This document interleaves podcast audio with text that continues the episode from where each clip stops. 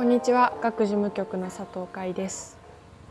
学は渋谷パルコにて開校している10代のためのクリエーションの学び屋です。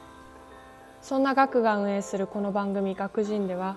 第一線で活躍するいろんなジャンルのクリエイターと10代が語り合い自分と違った考え方に触れ新しい学びとクリエーションについて考えていきます。本日はクリエイターゲストとしてミュージシャンの東郷清丸さんをお招きしています。よろしくお願いします。東郷清丸です。私はえっ、ー、とミュージシャ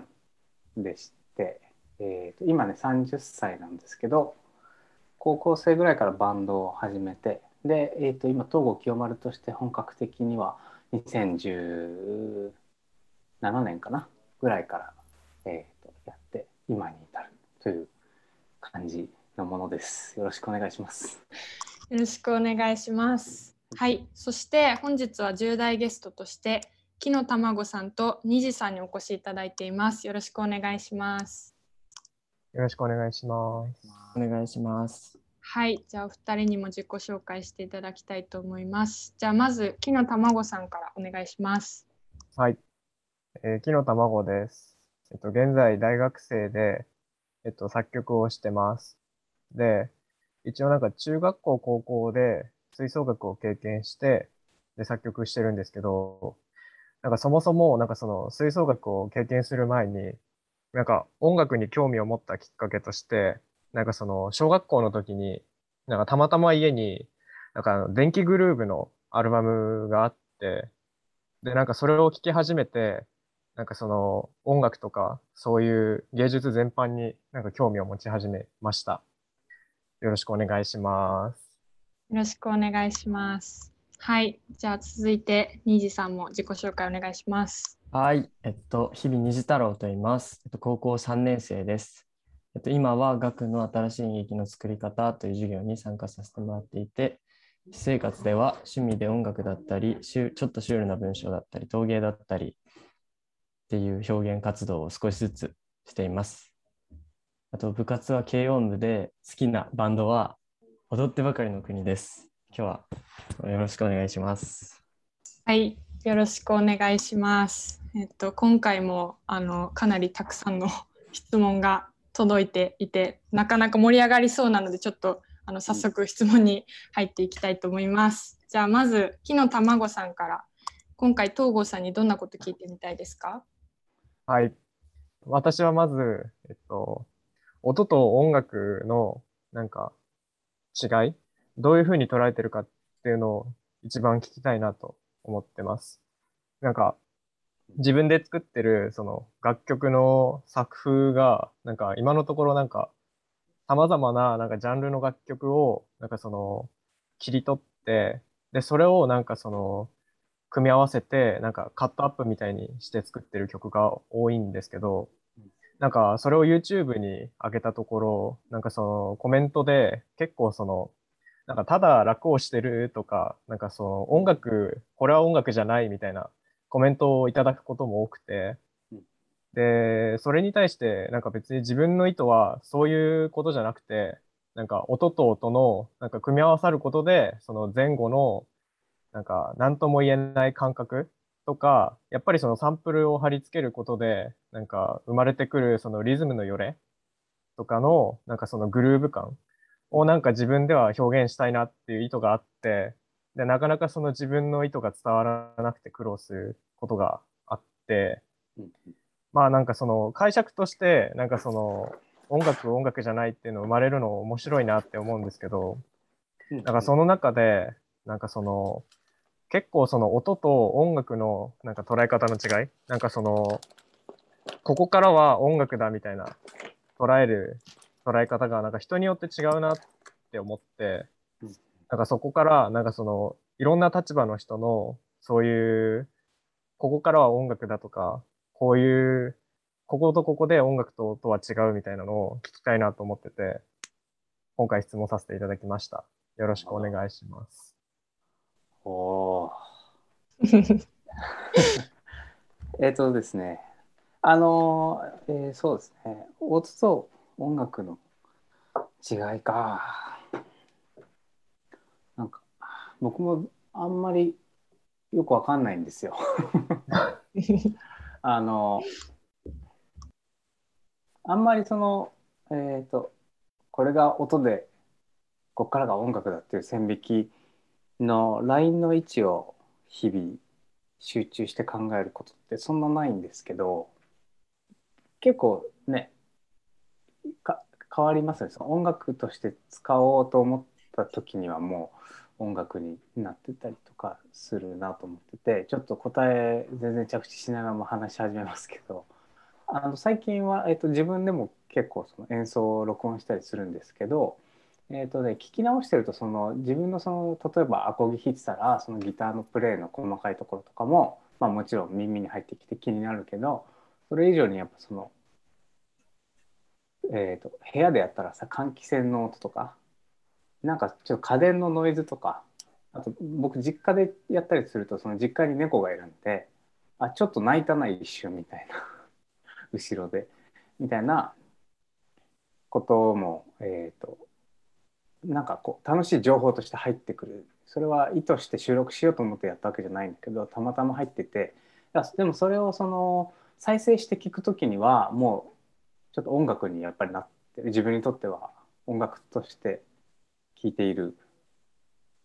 なとも思うんですけど。で今そうですねサンプリングとかでなんかその普通に演奏したらありえない揺らぎ方とかよれとか全然、えーと、かっこいいなと思う音楽もあるし僕はその音と音楽のラインはっていうこと以上にちょっとそのお話聞いててああなんかここ気になるなと思っているのがその理解してもらう必要があるかどうかっていうことかなと思うんです。木の卵さんが感じる良さがまああったわけですよねその公開したアップしたものの中には。そうです、で、まあ、それが分かんないっていう人に、まあ、説明して分からせてあげるっていうのもありだしもう全然無視もありだと思うんです僕はね。うん、あで僕これで気持ちいいんで大丈夫ですみたいな態度もありだと思っててでもやる側としてやっぱ分かってもらいたいという気持ちもすごい持ってるからなんかこうそこ？で今その、まあ、ネットにすぐこうアップできて、えーと、場合によってはすぐ反応もあってでその中にはその本当にちゃんと聞いてる人もいればなんとなくでコメントしてるだけの人もいるしだからすごいと反応は得やすいとは思うんですよね昔よりはね。だからそこでの満たされなさみたいなのももしかしたらちょっとあるのかなと思って聞いてたんですけどかな。満たされなさとかありますか？そうですね。なんかなんだろう。YouTube チャンネルちょちょっとだけ拝見したんですけど結構たくさん動画上げてますよね。そうですね、うん、なんかどういう感じの音楽がどういう感じの反応を得るんかなみたいな興味がすごいあって。だから完成してなくても結構上げてるみたいなの多いですね。あの上げた後あの本当に何も知らない人が YouTube のアカウント作って1本動画上げただけではその見られないじゃないですか。そのアップロードした後にそのアップロードしましたっていう場所はいつもどこですか？ああ、そういうのしました。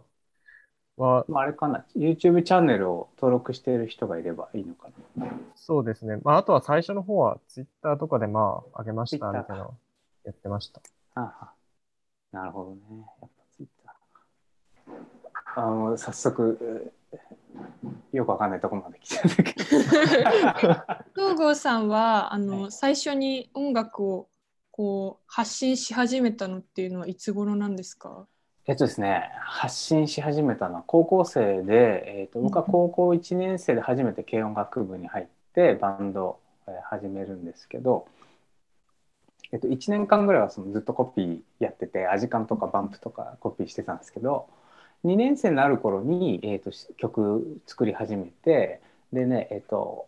CD にしたんですよ。そのマイク付きのレコーダーとか買ってきてあのみんなでせーので録音した後もう一回その歌だけ重ねたりとかできるようなねやつがあったんですけど、それを CD に焼いて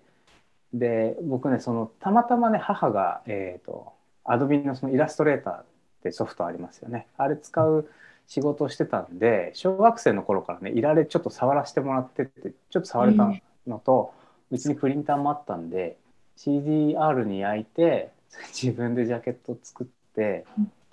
あの500円で売ってたなへえ。へえ。それはもう学校の中だけなんですけどね友達に「いや作ったから買ってよ」っていうあんまりその買ってもらってる時のこと覚えてないけどそう500円とかもらって渡してたはず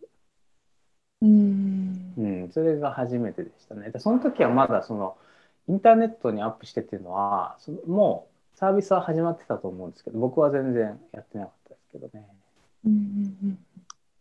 うん、えそうやってあのこう自分で DIY で作って友達周りとか自分のこう手の届く範囲に届けていた時とうん。その実際になんか不特定多数にあの、うんうん。それこそ木の卵さんみたいに SNS とかに発信していったのとかで、やっぱりなんていうのかな。なんかそのまあ確かにその届く広さとかは、うん。あのもちろん違うと思うんですけど実感としてどういうところが一番違うなとか思ったりしました。そうですね。えっとねネットの反応はやっぱすぐ忘れちゃうんですよね。うんうんうん。あのほなんかこう褒めてくれるようなものがあると、まあ嬉しいしうん。でなんかちょっとあ分かってなさそうだなみたいなのがあるとちょっと残念だなと思うけどどっちもは割とすぐ忘れちゃうなって思うんですよね。ネットはね。で今は僕はそのネットの配信にもアップロードするし YouTube とかにミュージックビデオ出したりもするけど一方でその、えっと、最近も自分で作った CDR をその、えっと、自分の知ってたり直接まだ会ったことないけどっていう、まあ、全国の実店舗お店個人経営でやってる CD 屋さんとかに、えっと取り扱ってくれるところがいくつかあったからそのメールのやり取りだけどこう言葉を交わして実際その梱包して発送してで、まあ、現地で誰かが買ってきましたよみたいなメールが来たりとかしてっていうのをこういまだにねどっちもやってるんですよ。リアルでもやってるしあの、ネットでもやってるけど、まあ、どっちかっていうとやっぱネットの反応は、えー、と軽いのでうん。なんかそのまあ軽さを楽しむ方向にでやっていく方がいいなと思ってます。うん。なるほど、うん、なんか虹太郎くんがなんかすごくあの口を挟みたそうな感じがあるんですけどいかがですか？いや、なんかさっきのあの、プレイヤーが楽しければいいんじゃねみたいな、その東郷さんが言ってたと思うんですけど、じゃあ作った僕もす少しギターやるんですけど、うん。で、スケールってあるじゃないですか。ありますね。なんか、そう、なんつうんだろうな。ビートに対して、そういうスケールを弾くうんうんうんみたいなのとかも、めっちゃ楽しいんですよ。別にうまくはないけどうん。そういうことなのかなって思って。うんうんうん。あ、そうそう思います。そのやっぱなんかね本当に僕も自分でがっつり音楽活動みたいなの始めてから4年5年ん5年4年5年ぐらいですけど、なんか最近本当やっぱすごい思うのがそのなんかこうギターを弾くっていうとあのなんかバンド始めんのとか。えー、とあなんかそれライブとかやんのっていうなんかみんなが思い浮かべるその世に出てく道がちょっとあるじゃないですか。そのそれでお金稼ぐとかまで行くのはもっと先にあるけどでもなんかその道に乗っかったっていうふうにみんなが認識してるんだけど実際その誰にも聞かさないで楽しむっていうこともあるわけですよねその楽器の選択肢としては。てかまあそもそも大元たどると多分そっちなわけでそのえっ、とでなんかそれは、えー、と音楽でいうと、まあ、楽器とか歌がそうだけど、まあ、絵描くことも写真を撮ることもなんとなくこう発信して人からこう評価をこういいだか悪いだかそのレスポンスをもらうっていうことがなんかこのほん前前提になりすぎちゃっててなんか意外と本当はやったら面白いのにやってないことってあるなって思ってますね。うん。なるほど。面白いな。ちょっとこの1個の質問だけで どんどん広げられちゃいそうでやばっと思う。ちょっと時間見ながら思ったので、はい、じゃあ木の卵さんの次の質問に進みましょうか。はい、はい、お願いします。えっとまあ、これは結構抽象的なんですけど、うんうん、まあ、その楽曲を作る際に意識してることをすごい聞きたいなと思いました。なんかまあ、さっきの話でもあったんですけど、結構自分はやっぱりその、その、発信するっていう前提があって、やっぱ作ってるなって思って、なんかやっぱりその、音楽でのその美学というか、流行というかも、なんかすごい意識があって、なんか、結局なんかその、なんだ、自分がその、いいなって思ったその、ものとか美学とかを、その表現に盛り込む中で、なんか結局なんかそれは流行に反してるんじゃないかなとか、結局その大衆の人にとってのそのなんか美学には反してるんじゃないかなとか、そういう意識があって、そうですね、なんか、あとはなんかその音楽理論とかも、なんかそのどれぐらいその自分の中でその学んだり盛り込んだりしたらいいのかなとか、結構そういうところで凝り固まっちゃうことが多くて、うんうん、なんかその中で、なんか東郷さんの中でのその意識してることとか聞いてみたいなと思いました。うん、そうですね。あのあまずね僕は、えーと、音楽理論とか、えーと、全然分かってない方です。ああそうそうなんだ。実はあのビビるぐらいよ。それでえっ、ー、とただえっ、ー、とね音楽理論なんかなくてもいいっていう態度では全然ないんですよね。その西洋あで今こうやって自然と音楽理論っていう音楽理論が指すものってまあ西洋音楽理論ですよね。そのクラシックの、まあ、五線譜から始まるその、まあ、ポップスでも、えーとまあ、音符とかで五線譜で考えるのは、まあ、西洋音楽由来って僕は思ってますけど、えーとまあ、だからそのもと広く、えーと、音楽を捉えた場合に、まあ、西洋音楽理論も、えーと、手段の一つではありそれはすごい大きい世界だから面白そうだなとも思ってるし、えーと、多分今後いつかもう少し手を出すだろうなとは思ってるんですけど、えー、と僕にとってその音楽作る自分の曲を作る自分の歌を作るっていうのはもうちょっと,、えー、ともうちょっとパーソナルなもので、えー、とだから理論とかやっぱりそのその理論、えーと、その音楽の、まあ、その理論の、まあ、宇宙をもうちょっと探求するとかその理論に基づいて人とこうニケーションを取る音楽でための、まあ、共通言語のようなものだと思ってるんですけどえっ、ー、とまあそれはそれとしてありで僕はちょっとその何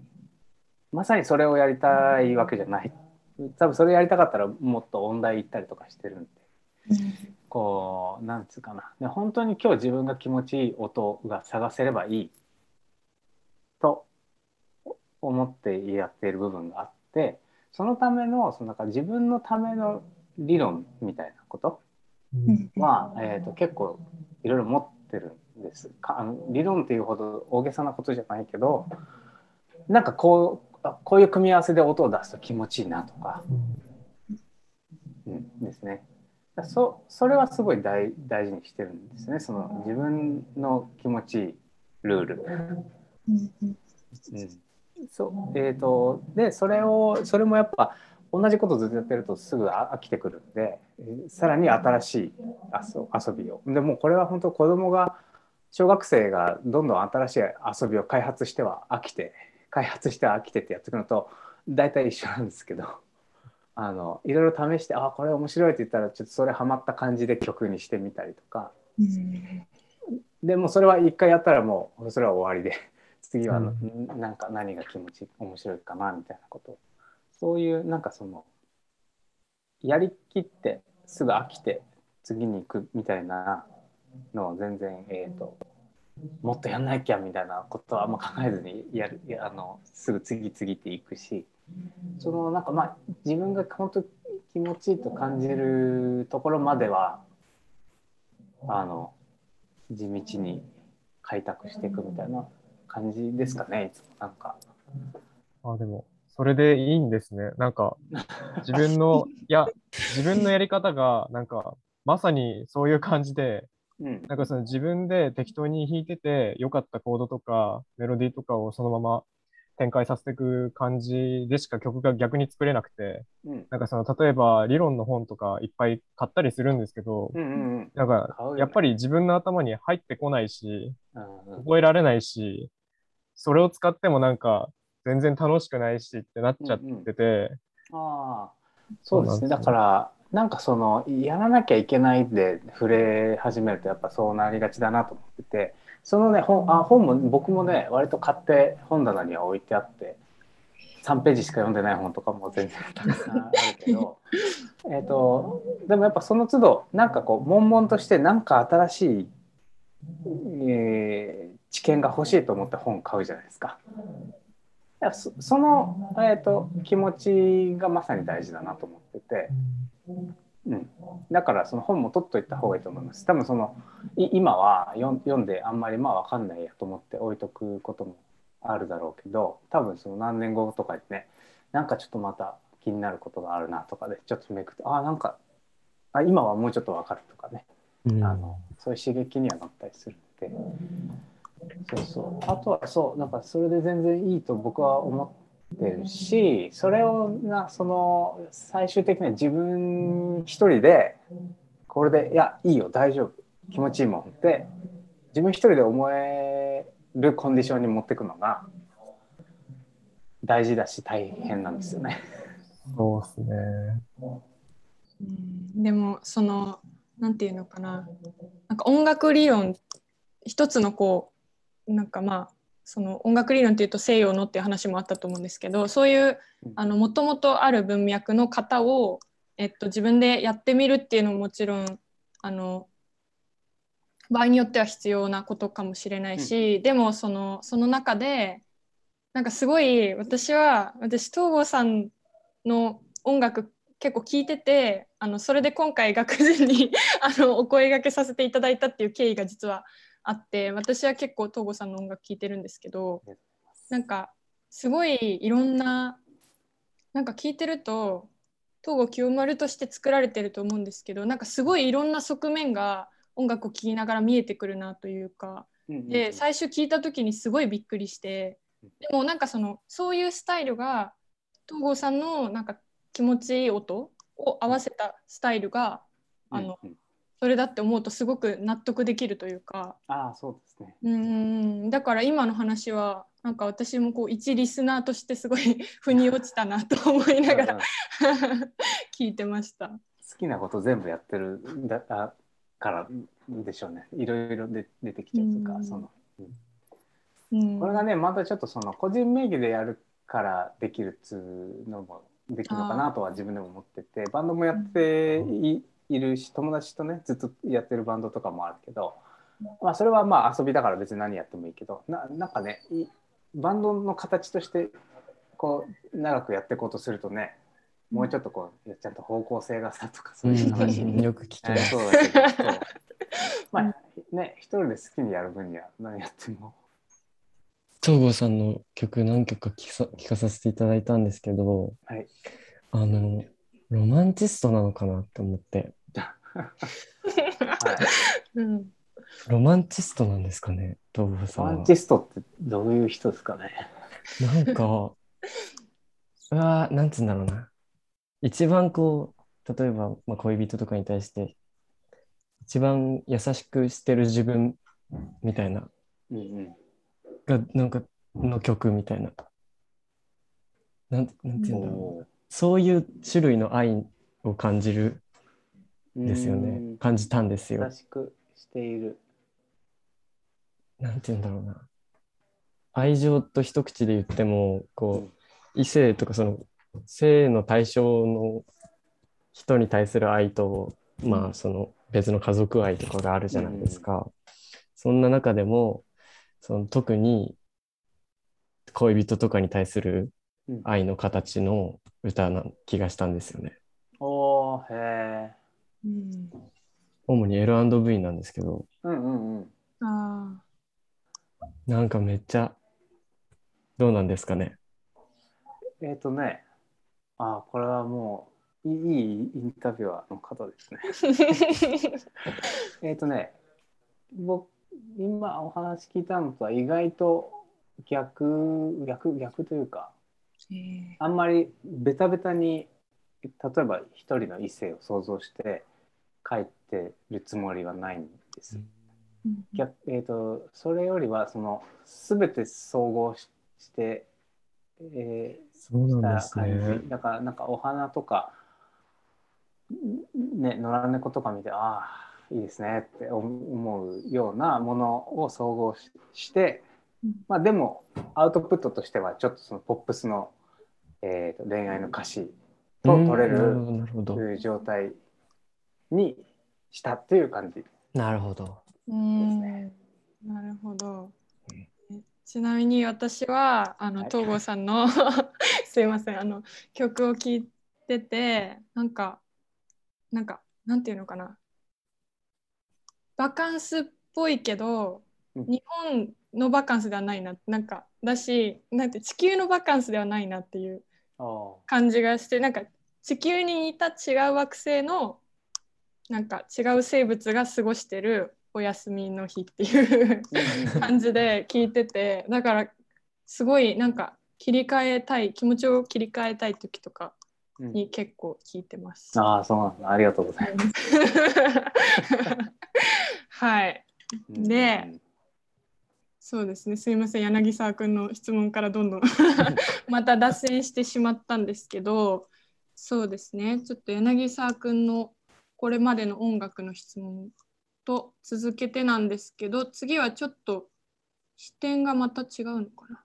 はい。じゃあ次の質問も行ってみましょあはい。そうですね。なんか、音楽鑑賞のあり方の変化について、なんか、思うことを自由にたいなって思ってて、うんなんか、そうですね。結構やっぱ、サブスクリプションだったり、なんか SNS で音楽聴くっていう聞き方が増えてるし、なんか自分も結構、その、ちょうどその、始まりとか、その、ちょうど盛り上がってる段階で、なんかその、中高生の時代を過ごしてたりしてるんで、うんうんなんか、ちょうどやっぱそういう SNS とか利用して音楽を聴くみたいな形だったんですよね。うんうん。で、あと、その自分の経験なんですけど、なんかその、ある、なんかその、レコードを扱う会社の、うん。なんかその、インターンの面接に行ったことがあって、うんうん。で、なんかその時に結構すごいその、どのようになんか音楽を聴いてるかとか、その、どれだけ音楽に対して、なんか結構お金とかで関わってるか、うんお金を支払って関わっているかとかっていう質問をされてうん、なんか、その時に結構自分ではびっくりしたんですよね。なんか、うんあんまりその、リスナーとしてどういう聞き方でとか、どういう感じでお金を払ってとか、そういうことを考えたことがなくてうん、そうですね。で、なんかそこで結構危機感というか、を持ち始めて、で、なんか、そうですね。で、やっぱその音楽の聴き方によっては、やっぱりその音質とかも変わるじゃないですか。その、こういう聞き方だと、やっぱりこういう音質で、こういう音質で、みたいな。で、なんかそういうのも、なんかあんまり意識してなかったんで、やっぱりその、なんだろう、その、そういうのも踏まえた上で、なんか結構、クリエイターとして何か表現するべきなのかなっていうのを最近思い始めてて、うんなんかそういう意味でも、なんかお話を聞けたらなと思いました。はい。えっとね、僕は、えーっとね、今30歳ですけど、割とね、その、うちの両親は、えっと、当時のオリコン、いい今のオリコンと全然イメージ違いますけどね、えっとまあ、ヒットチャートのトップ10に入ってくるシングルをこうみんなでこう TSUTAYA に借りに行って、それカセットテープにこう順番に吹き込んで、えっと車でドライブの時に流すみたいなのが、えっと普通だったんですね、幼少期ね。でそれでその MD とかそのうち出てきて中学生高校生ぐらいの時にで、えー、とだから高校大学の時はまだ CD 経由で TSUTAYA で CD 借りたりね、まあ、CD ショップで買ったりしてでパソコンに取り込んで iPod で聞くとかプレイヤーで聞くっていうのはあったんですけどサブスクはなかった。YouTube はちょっと出てきてたけどどっちかとその海賊版の、えー、とミュージックビデオアップサイトみたいな認識だったし、それが、えっと、大学卒業して2013年とか2014年ぐらいに少しずつその日本のにもサブスクサービスが入ってきて僕ねあんまりそのめっちゃ CD とかレコード買うタイプの若者ではなかったんでサブスクで結構衝撃だったんですよね。もう本当に海外のいろんな音楽これでアクセスできんなみたいな。なんか友達のうち行ってなんか勝手にデータ抜いたりとか あしなくていいんだみたいな。ので衝撃だったんですけどだからだからサブスクが始まった頃から僕は結構 Apple Music も Spotify も結構使ってます。で今ねそ一ででその頃にね持ってた CD とかも結構売ったりとかしてて一回ほぼ手元にはあんま物が残ってません。本も売ったみたいなタイミングが一回あったんですけど今ね完全に揺り戻しが来てて、えーと、最近はもう CD 買うでバンドキャンプで音源データを買って iPod に入れて聞くとかそんな感じのが多いだから、ね、えーとまあどっちもやってるんじゃないかなと思ってるんですけど、えーと、まず体験としてはやっぱ全然ね別物だなって今思ってるんですよね。で今たまたまね最近あの車を手に入れまして CD 聴けるのね車でね。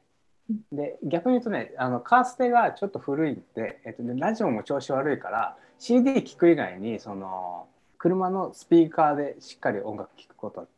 できないんです。CD のみだから、全部 CD でやってて、えーとまあえーと、持ってた普通の、まあ、CD もそうだしデータも一回 CD に焼いて自分の 好きなアルバム CD に焼き直してそれを聴いたりとかしてるんですけど、で、えっと、サブスクめっちゃ使ってた時代と比べるとですねやっぱそのアルバム単位で聴くっていうのはやっぱ CD の方が全然やりやすくて多分、ね、レコードので聴く人たちもそうだと思うんですけどやっぱねサブスクで聴くとすごいその単曲単曲ででしかもその全部通して聴かないし、あの盛り上がるとこだけわーって聞いてあちょっともう一回頭からみたいなよくややるし、あとねその検索があるかないかっていうのがなんか脳にとって結構大きい違いがあるんじゃないかなってこう最近考えてるんですけどあのサブスクもまあ SNS とかでもそうですけど、まあ、検索が必要になってきますよねその目当てのところにたどり着くまでに。えーと、サブスクだったらその東郷清丸って、えーと検索するためまあ統合まで入れて、まあ、サジェストで出てきてタップしてっていうその文字を一回だからちょっと脳科学全然わかんないけど左脳的に一回こう情報として、えー、アーティスト名を思い浮かべてタップして、えー、フリック入力してそうポンポン押してたどり着いた状態で聞くっていうのとあの、ね、CD だともうそもそもだ車に積んである CD の数が、まあ、23枚だからさもうその中から、えー、選ぶしかないんですけど、えー、その日は。でしかもそのあうんあのこれこれあそうそうこれこれこれこれはいこれバンって音が出るみたいなそのなんかこうぼーっとした状態のままあの音楽聴き始められるっていうのがなんか意外と差があるなっていうふうに最近思ってるんですけど。なんかそういう感じこれこれどっちがいい悪いではなくて、えーとうん、違いが結構あるなっていうのは思ってるねその音聞き始めるまでの所作でも割とその音楽に対する体の構え方が違ってくるなとかがあるんでそれはなんかその特性特性に合わせてあとはその自分がどういうふうに音楽聴きたいかに合わせてちょっと変えていったりしてもいいのかなと思っているんですけどあとは音質？音質もね僕も最近少しずつ凝り出しててまずは最近あの8万円ぐらいのヘッドホンとか買ったんですけど、うん、いややっぱいやこんなに今まで聞いてなかったか音っていう感じするんですけどこれまあオーディオの世界もそのめちゃくちゃ、えー、もう終わらない沼の世界だし行くとこまで行くとね本当何百万とか何千万とか総額でかかってくるような世界ですけどあの、まあ、そこまであんま興味ないですけど僕は、えーと、ただその、えーと、あれですね。やっぱいい音聞くと体がめちゃくちゃ気持ちいい。っていう体験は、えーと、やっぱまあ一定以上の、えー、とクオリティのサウンドシステムじゃないと得られないものがやっぱあるんでそのなんだろうそれに興味がある人は多分そのどっかで運よく触れてうわやっぱいいと思ってあれをもうちょっと身近に置きたいっていうことで集め始めまあ僕がヘッか高いヘッドホン買うのもそういうことなんですけど、まあ、プロ プロのミュージシャンで8万のヘッドホン高いって言うなっていうこともあるけどなんかそういうなんですかね。その音楽を聴くっていう体験自体を自分がこうどう作るかっていうことに自覚的になると結構なんか何でも面白くなってくるなと思いますね。うん、うん、だけどそのまあサブスクとかもやっぱあと SNS もそうだけど誰かがビジネスでやっていることなので基本的にはその企業として利益を上げていくことが、まあ、みんなやっぱ第一ですよね。だからそれにとって都合のいいシステムにやっぱりどこかなってるんでそれがなんかこう頭の中に前提として持ってるかどうかでやっぱちょっと触れ方はちょっと変わるかなと思ってやっぱまあもういやこれだけ聞いてればいいやっていう感じになっちゃうと多分まあ音楽聴くこと自体が少しずつつまんなくなっていくかなとかはちょっとなんか最近は思ってますね。うんなるほど。ありがとうございます。どうですか木の卵さん。いや、そうですね。なんかやっぱ結構、うん、なんか危機感ばっかだったんで、なんか面白いなっていうふうに思いました。やっぱり、その、それぞれの良さがあって、みたいな。あとはなんかその、なんだ、その、企業とかその利益とかもやっぱりあんまり考えたことなかった。やっぱりそのリスナーとして、なんかどういうふうに便利でとか、そういうことばっかり考えてたんで、なんかやっぱり面白いなって思いましたね。なんかまた違った視点で。